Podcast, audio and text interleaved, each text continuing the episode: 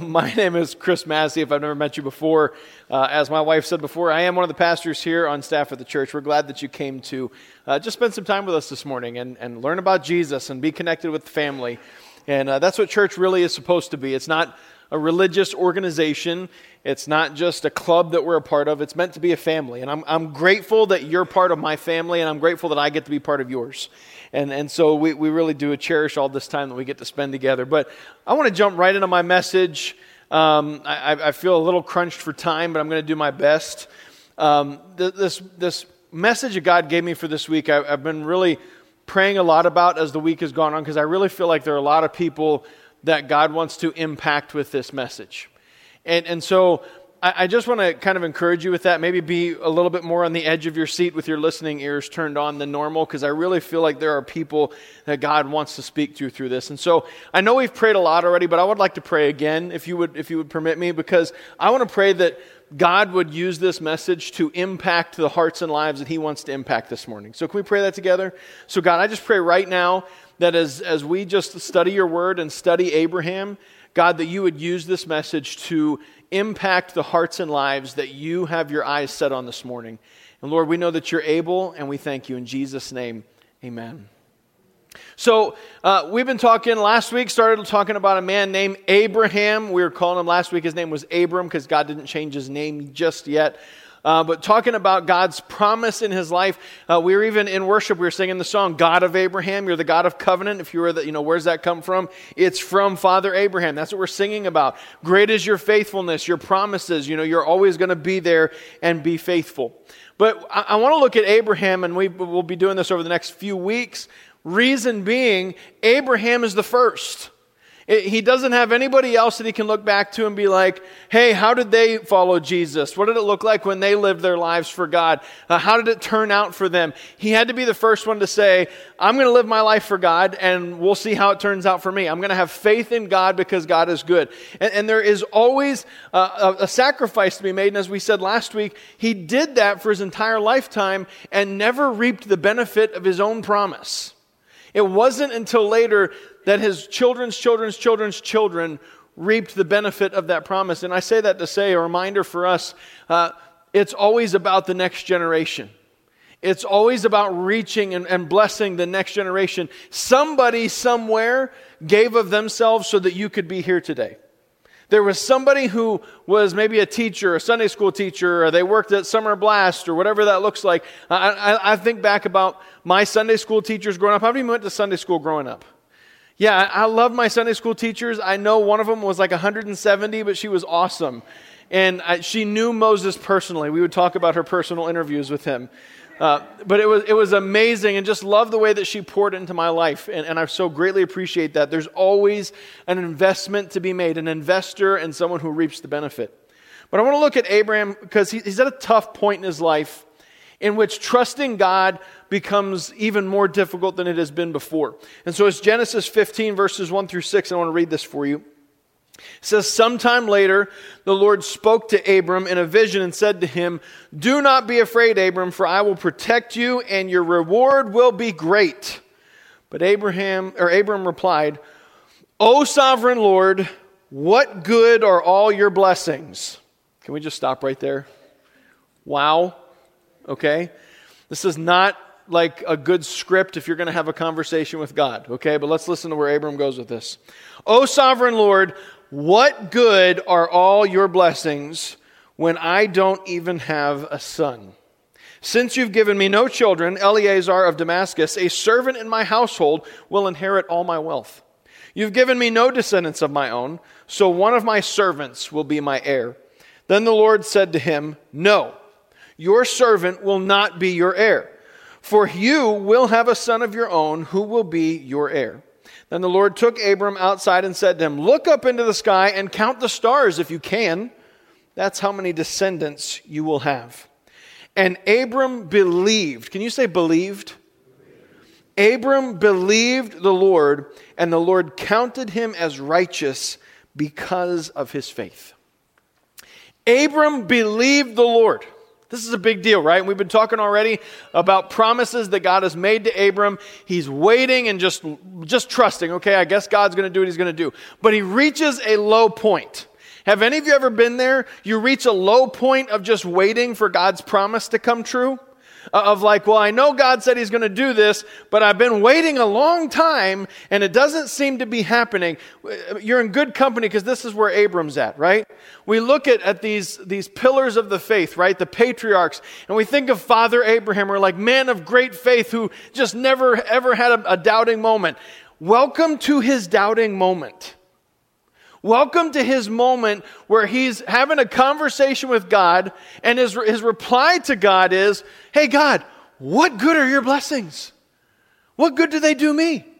I don't even have the prerequisites of family, a child, a son that's gonna, I'm gonna be able to see the blessing of. What good is your promise to me at this point?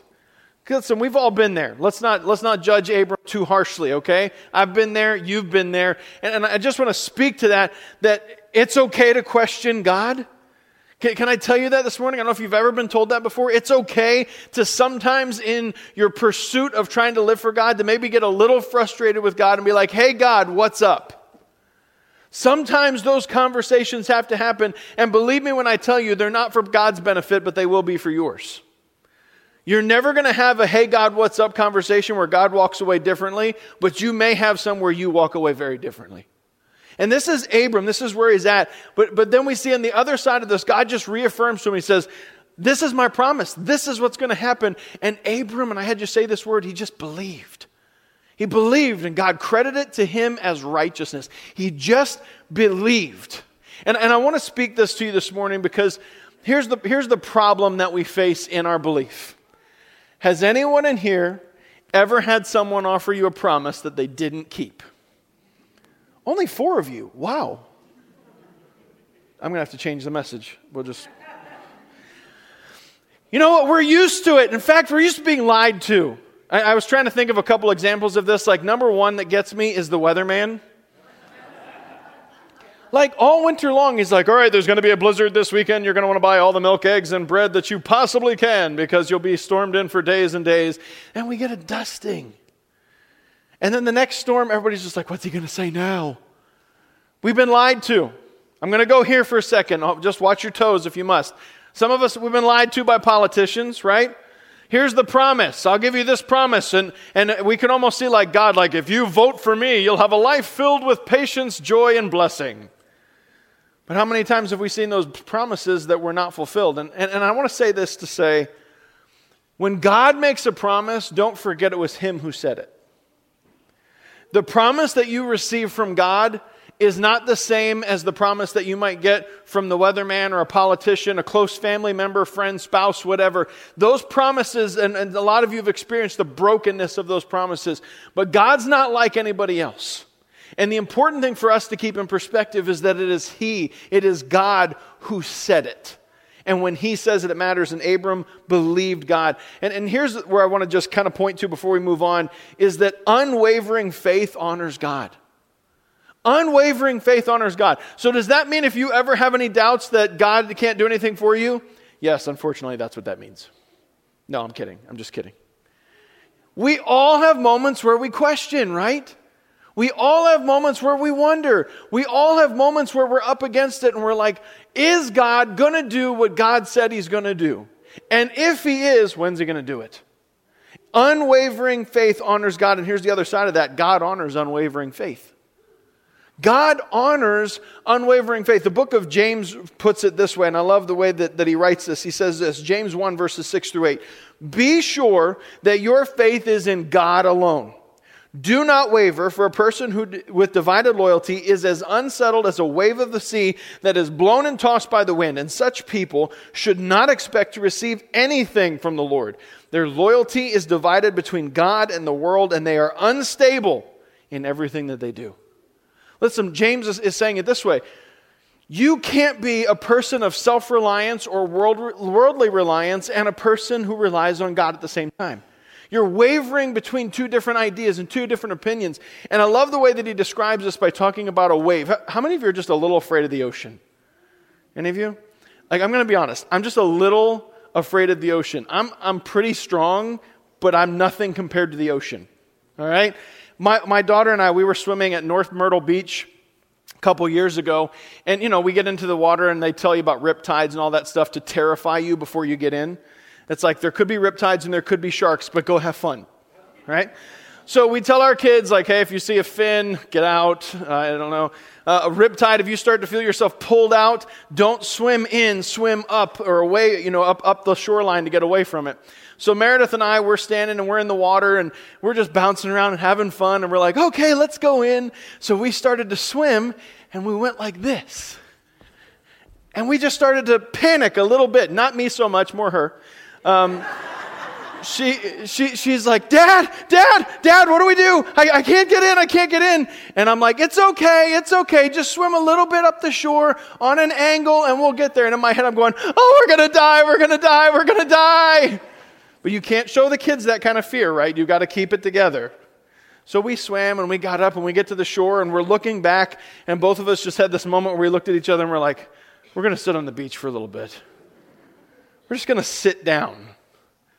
But listen, this is the imagery that he gives because the reality is that waves are much stronger than we are. They carry us in ways that we cannot oppose in any way, shape, or form. And he says, if you are caught between these two tensions of being godly and being worldly, you're going to be tossed all over the place by both of them. You're going to be pulled in the direction of self reliance, and you're going to always want to be pulled in the direction of trusting in God. But you'll never become fully stable. You'll just be tossed all over the place. Unwavering faith honors God, and God honors unwavering faith. So we look at Abraham's adventure from here on out, and here's what happens in his life. I want to recap here. Abram was 75 years old before he moved out of mom and dad's house, right? At the age of 75, God tells him, I'm going to make you into a great nation. Guess what? 10 years later, he still doesn't have a child. So his wife comes up with this great idea. Sarai proposes that he marry her servant and have children through her. I want to point out this was totally her idea. Next verse Sarah blames Abraham for Hagar getting pregnant. I'm not going to go there. Then Hagar gives birth to a son, and they name him Ishmael, which means God sees. But before Ishmael is even born, God gives a vision to Hagar, speaks to her in the wilderness, and says this about her son This son of yours will be a wild man, as untamed as a wild donkey. He will raise his fist against everyone, and everyone will be against him. Yes, he will live in open hostility against all of his relatives. Like you hear this blessing from the Lord, and you're like, thanks, Lord. Here's the reality this is all coming about because we've entered a season and a time in Abram's life where he's taken matters into his own hands. Instead of waiting on the promise from God, he basically reached a point in his frustration where he's like, I'm sick of waiting. Maybe God wants me to be the one who does the thing. Maybe God wants me to be the one who makes the next move and takes the next step. I'm just going to have to do it so that we keep the ball rolling here because I do believe in what God said He wants to do, but maybe I've got to make it happen. And out of that, Ishmael is born. And, and so then we see this a few years after that. So this is 14 years later. Ish, Ishmael is 14 years old. And here's what we read in Genesis 17. it says, When Abram was 99 years old, the Lord appeared to him and said, I am El Shaddai, God Almighty. Serve me faithfully and live a blameless life. I will make a covenant with you by which I will guarantee to give you countless descendants. Now, Abraham is fully aware that he's 99 years old at this point. All right, so this is what we read a few verses later in verses 17 to 19. It says, Then Abram bowed down to, down to the ground and he laughed to himself in disbelief. Now, can we just pause? I don't know about you, but I've always got this picture in my mind of Abraham just being like this man of unbelievable faith who believes and trusts every single thing that God says and knows it's going to happen. We've just read two verses where in one God's saying, What good are your, or Abraham saying, God, what good are your blessings? Because you haven't given me the promise. And in the second, he's having another, another conversation with God and he bows down and he's laughing to himself, thinking, Okay, God, whatever you say. I don't think so, but whatever you say. And then he goes on to say this How could I become a father at the age of 100. And how can Sarah have a baby when she is 90 years old? Don't we always have our reasons why God's plan's not going to work? Right? We've always got our little question, that nagging question that's like, okay, God, I know you said this, but let's take a reality check for a moment. Let's look at what's really going on because I don't think your plan's going to work anymore. I'm not sure if you're aware of this, God. I got a little too old. I waited a little too long. You should have done it sooner or earlier, differently, because now it's a little too late. It's not going to happen.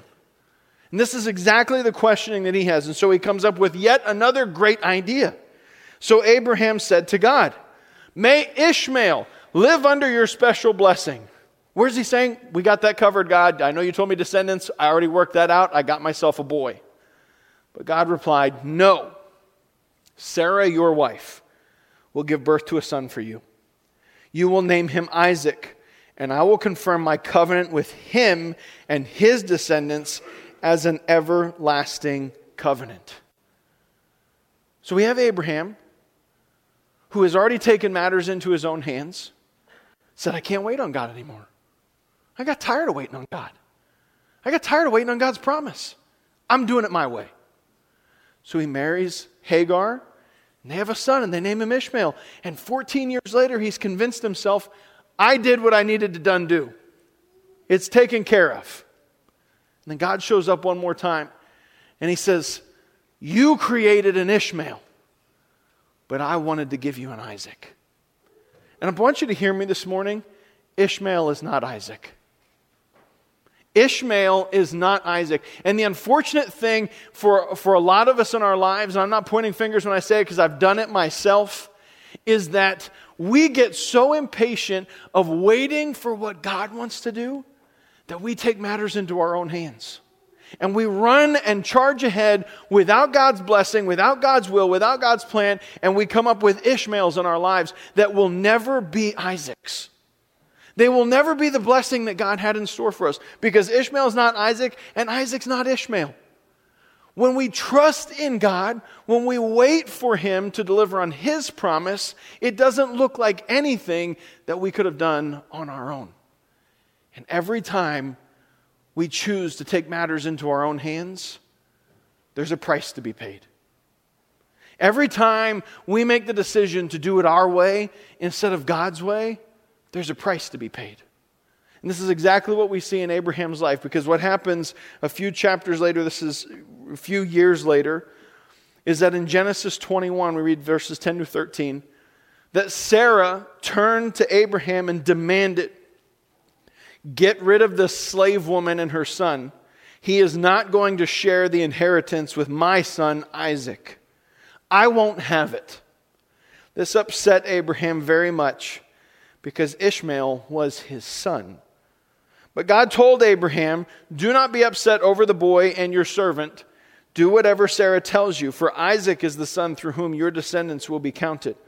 But I will also make a nation of the descendants of Hagar's son, because he is your son too. I don't want to make light of this. This is a moment of heartbreak for Abraham. We read in chapter 21 that at this point Isaac um, has been weaned from his mother, which by definition means he's between the ages of five and seven, mean, meaning he no longer needs his mother. So mathematically, we're saying that Ishmael is between the ages of 17 and 20. And, and, and what God asks him to, to do seems so in a sense, to us, barbaric and unthinkable, right? Like, God says to him, Ishmael was your plan. Ishmael was what you created. Ishmael was what you did because you couldn't wait for me. And now you're going to have to let Ishmael go. Because my blessing is in my Isaac plan for your life. My blessing is in what I have spoken over you. It's not the things that you took into your own hands. It's not what you did on your own. It's what I did for you and through you. But he says, Listen, I'm going to take care of Ishmael because he's your son.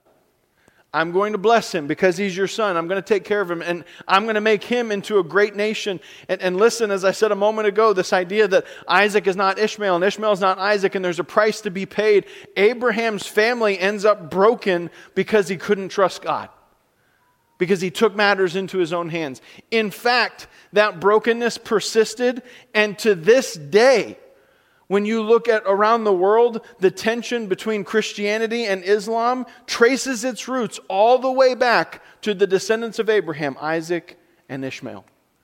That battle is still waging over 4,000 years later. Why? Because Abraham accepted an Ishmael instead of having the patience to wait for an Isaac. I want to ask you this this morning. It's a moment of self reflection because we've all allowed a few Ishmaels in our lives sometimes. I, I, have. I don't make light of how difficult it is to wait for things from God. Listen, from the time that God told me that I would be a pastor until I actually became a pastor, I had to wait 15 years. I was 14 years old when I was sitting in a service and God said, You're going to be a pastor. And so, you know what? I was like, I'm going to be a pastor. And I went to Bible college and I did everything right. I was like, I'm going to I'm going to order my steps so that I can be a pastor just like God told me to do. And I graduated from college and I was like, All right, where are all the churches that want this guy?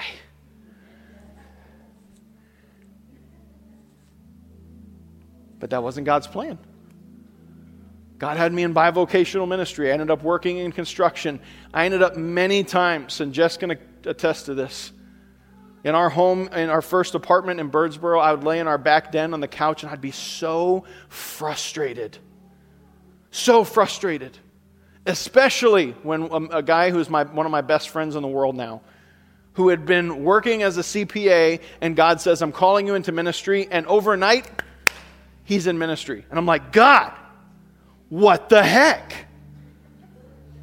I went to Bible college. He didn't go to Bible college.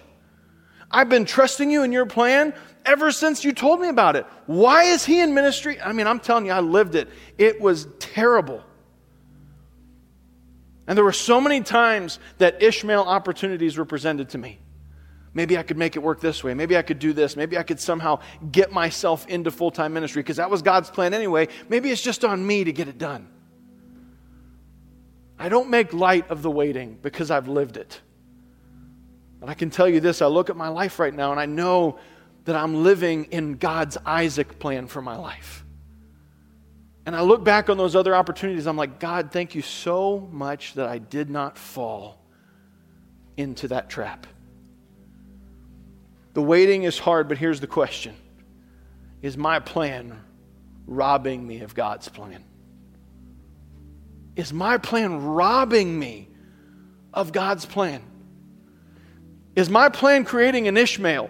Is my plan something that I'm like, well, this is just the way it's got to be because this is the only way it's going to work? It's the only way that I can manifest what I know needs to happen and make it come to be. Am I creating Ishmaels for myself that are going to rob me of God's plan? Church, this is something we have to contemplate so often because just as Abraham had to experience, there is a price. There is a price, a consequence that comes through Ishmael's when we didn't have the patience to wait for Isaac. And I believe, I really do, and I, again, I'm, I'm not saying this in any way to point fingers because I, have been there. I've, I've got my Ishmaels, I've got my own and I look back on my Ishmaels and I look back to where they took me and I look back to what they did to my life, and I'm so grateful for the blood of Jesus that overcomes my Ishmaels. I'm so grateful for the blood of Jesus that transforms my stupidity into blessing somehow. But there was always a price. There was always a price. And I want to encourage you if you're in a place where you say, I, I need to really consider God's plan for my life. You know, when I was younger, maybe He was speaking this to me, or I always thought that this is where my life would end up, or what God wanted to do, or in a way He wanted to use me. I always thought this or thought this. And, and, and you know what? Life got tough, it got hard, and I couldn't wait any longer. I became impatient, I became frustrated. Just like Abraham, I started to be like, God, are you paying attention to reality? Don't trade an Isaac for an Ishmael. Because God's plan and his blessing are something that are worth waiting for. This is the story of Abraham. Wait, trust. Because just like we said last week, God is good, He loves you, and He has a plan for you. And sometimes we've got to look the Ishmaels that we are faced with right in the eye. The lie that Satan tries to bring, because here's the reality, and John 10 10 tells us this. The enemy, Satan, who really does exist, believe it or not, his purpose is this to steal, kill, and destroy. What?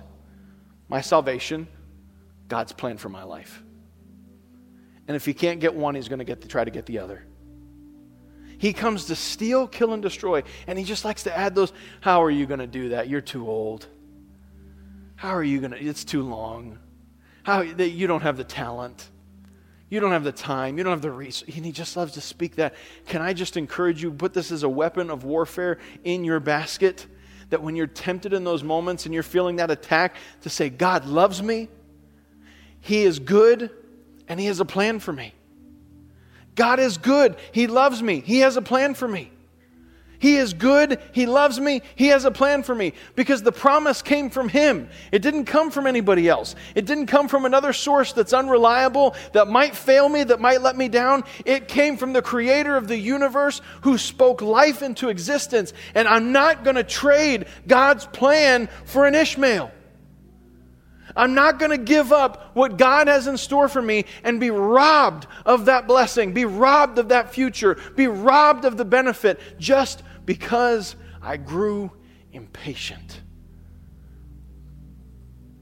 If you've already been down that road, I want to encourage you, just as Abraham had to do, and it, it hurt, it hurt, it hurt. But he said, I will separate myself from the broken plan that I made to step into God's plan for my future. It's worth it. Will you pray with me? God, I'm so grateful for your goodness in our lives. So grateful, God, that I still can look back and see your goodness, your love, your plans. And Lord, I just ask right now that you'd forgive us. Forgive us for the Ishmaels. Forgive us for the times that we've taken matters into our own hands because we just couldn't wait any longer. Forgive us for the times when we put our plan and our goals and our timeline ahead of yours because we just couldn't take it anymore. God, would you just speak conviction on our hearts right now? That when we can't wait on you, when we grow weary, that we've given in God, we rob ourselves. There's a price. There's a price that gets paid because of that unwillingness to wait on your promise. God, would you remind us once again that you're good, that you love us, that you have a plan for our lives, that you're faithful, that we can trust you because it was you who said it, not anybody else, not any other source or any other thing that could be wrong or that might turn and change its mind. It was you who said it. God, let that be enough for us. Churches, we're in prayer. I just, I really want to pray for those of you who are in here today, and maybe you're in the place where you know, in and of your own life, I've got some Ishmaels. I've traded away some things because I just couldn't wait any longer. I was impatient. I was frustrated, just like Abraham was. And I, I took matters into my own hands. But I want to believe for God's promise again. I don't want to settle for the Ishmaels in my life. I want the Isaac. I want the blessing. I want what God has in store for me. If that's you, can I just ask you to slip up a hand because I want to pray with you this morning? Thank you. Thank you. Thank you. Thank you. Yeah, thank you. Thank you. A lot of hands across this room. Thank you. Thank you. Anybody else? I don't want to miss anybody. Thank you. Thank you. Can I ask you to stand with me?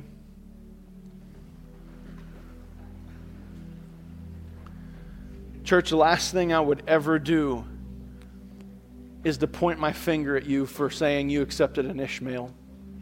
To point a finger at you and say, oh, you messed it up now. Can I please remind you of this?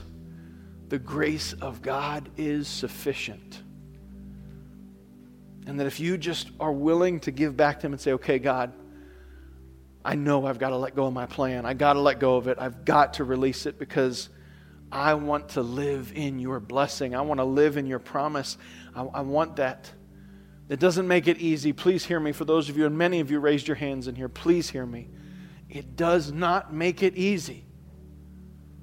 But just like we look back on Abraham's life, and we read about it in Hebrews chapter 11, where it recounts the incredible faith of this man. It does not say he was a bonehead. He, here, there were times he didn't trust God. There were times when he made mistakes. He even fathered an Ishmael.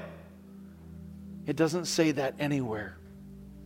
What's remembered, what God records about him and you, they trusted God, had faith, and it was credited to them as righteousness. So, no matter what you've done, no matter what you've put yourself through, whatever's going on, God can still turn it around. He can still turn it around. And your story doesn't end with they accepted an Ishmael. Your story ends with they believed God and it was credited to them as righteousness. So I want to pray for those of you who raised your hand. God, right now, there are so many in this room and maybe some watching online who can very securely relate to the brokenness that Abraham felt, that tension, Father God, of realizing just how, when, and where things got off the rails and he took matters into his own hands. And God, we have been there. But Lord, we call on you not just for your incredible mercy, because that would be enough, but Lord, for your faithfulness. Because even when we are not faithful, you're still faithful. As Psalm 103 reminds us, you realize that we are just dust. You realize that we can't do it on our own, that we need you. And so, God, we're turning to you.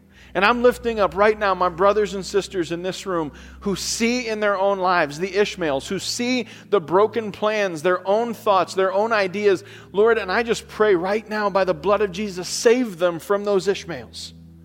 Save them, God. Turn it around. Bring it back as only you can do. Restore the God plan, the Isaac plan, the plan of blessing, Father God. Would you just fill us with faith once again to trust and believe that you're good, you love us, and you have a plan for us? That we would not grow weary in well doing, realizing that in time, if we remain faithful, we will reap a harvest of your blessing. God, go before my brothers and sisters who are in that tension right now. Lord, I pray that you would give them unwavering faith, trust in you, and in nothing else. And that, Lord, that you would show up in their circumstances and move in power like never before. I thank you that you're still the God of the Isaacs, that you're still the God of faithfulness and promise. And I pray that promise over my brothers and sisters in Jesus' name. Amen. Amen. Church, as you go today, please, I remind you and I implore you, whenever you're tempted to give in, look that temptation in the eye and say, God is good, He loves me, and He has a plan for me, and I won't trade that plan for anything else because He's faithful. Our prayer team will be up here. Would love to meet with you, to pray with you if you'd like more prayer this morning. The Lord bless you. Have a wonderful day in Jesus.